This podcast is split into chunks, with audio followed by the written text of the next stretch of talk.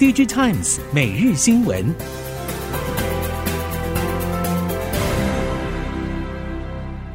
听众朋友您好，欢迎收听 DG Times 每日新闻，我是袁长杰，现在为您提供今天科技产业的新闻重点。首先带您看到的是，苹果 WWDC 开发者大会在台湾时间六号凌晨登场。一如外界预期，苹果的混合实境 MR 装置 Vision Pro 正式登场。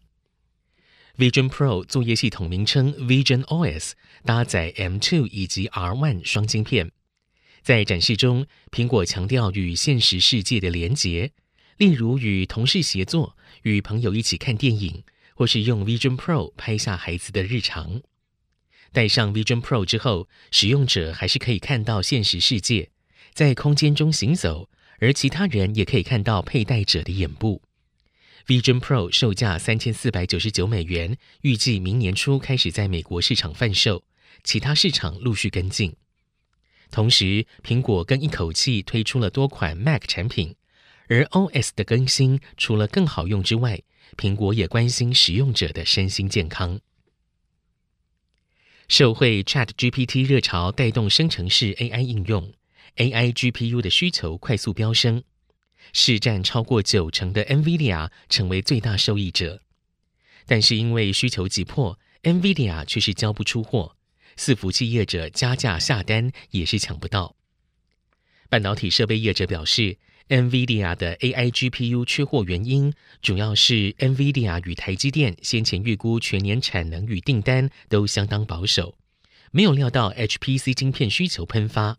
原本产能就不多的 CoWoS 先进封装设备难以满足，加上了部分封装设备与零组件交期长达三到六个月，最快今年底新产能才能缓步到位，也就是未来半年将会是缺货状况，难得见到台积电大撒急单，而且不砍价，设备业者下半年业绩成长力道可望优于预期。生成式 AI 近来成为了科技产业热度最高的话题。如何把应用效果导入边缘装置，更是让许多半导体业者高度期待。高通率先宣布，现有的 Snapdragon 8 Gen 2系列平台可以直接支援生成式 AI 应用。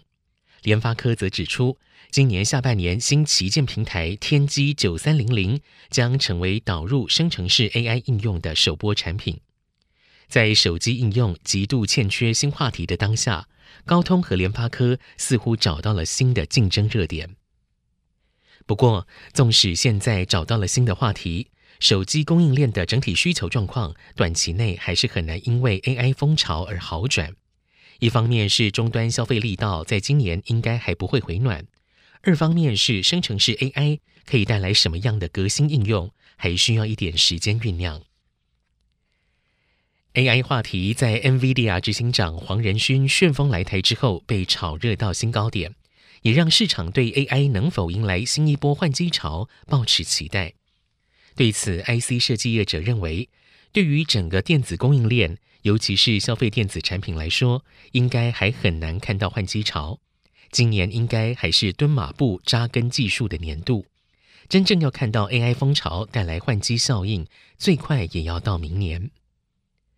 多数业者认为，不管是生成式 AI 还是机器学习 AI，在消费应用的深化及功能革新，至少还需要一年左右的时间。AI 晶片相关业者也表示，AI 演算法成长速度非常快，一个季度就会往前跳一个世代。IC 设计业者要尽可能的赶上这样的速度演进趋势，才不会在这个竞争场域中掉队。台系测试界面供应链陆续公布了五月业绩，随着应用别不同，各家业者的第二季营运表现情况也不同。根据了解，NVIDIA 已经向 IC 测试基作业者追加了不同品项的订单，第三季能否延续还有待观察，但是不无小补。半导体测试业者透露，中长期来看，AI 高效运算与高速网通晶片绝对是半导体龙头的重要方向。除了 NVIDIA 之外，预期超微也不会做事，博通、Marvel 也蓄势待发，能够掌握这些关键 HPC 客户者，未来成长动能可期。台系测试界面业者证实，如影威等正式接获美系 AI GPU 大厂追单，有部分 repeat order，也传出美系 AI 大厂的测试界面订单外溢效应浮现，旺系等既有供应链雨露均沾。受到消费型电子市场需求低迷，以及美国大客户持续库存调整等影响，富彩今年第二季营运只有小幅回温。到六月都还是处于去化阶段。富彩表示，第一季营运为全年谷底，第二、第三季将进入逐季好转的趋势，并没有改变。预期第三季回到较好水准，在传统旺季出货效应下，可望维持季增，但是成长幅度有限。在大环境疲弱的情况之下，车用产品成为富彩的全年亮点。富彩表示，集团在车用市场已经布局多年。近年更与合作伙伴陆续开发出多元具有前瞻性的车用产品，今年上半年开始对营收产生贡献，而且看好 Mini LED 高对比、高亮度、设计弹性等特性，将会成为车厂重要的显示技术。接下来我们看到智慧车领域，中国媒体报道，拥有自驾车 L3 等级的宾士 Drive Pilot 软体。以及号称 L 四等级的特斯拉全自动驾驶辅助系统，都在积极争取中国政府审批，希望正式切入市场。上海市经信委智能制造推进处表示，上海将会深化与特斯拉的合作，推动自驾机器人等功能入局。特斯拉执行长马斯克近期访中，外传全自动驾驶也是口袋议题之一。百度智能车总经理厨瑞松更是预估。全自动驾驶可望在二零二三到二四年进入中国市场，二零二五年规模化开放。全自动驾驶与 Drive Pilot 积极向中国敲门，渴望扩大中国高阶自驾战场。供应链业者表示，如果就 L 三或者更高阶的自驾车领域来看，中国落实的条件其实比其他地区来得更有优势，主要是因为中国的社会主义政策落实相对有效率。另外，中国在变更道路环境、智慧交通规划上，可以更快速地因应高阶自驾所需。再加上了中国腹地广大，有充裕的场域，可以划分高阶自驾专属区。由于中国自身在高阶自驾领域有琢磨，也自认不输给欧美、日韩等主流业者。一旦环境整体条件具足，成长快速，或许中国高阶自驾发展反而会跑在领头的地位。刺激其他国家快速跟进。另外，法规陆续落地，也会让部分产业的发展更为明朗化。最后，我们来看到卫星通讯，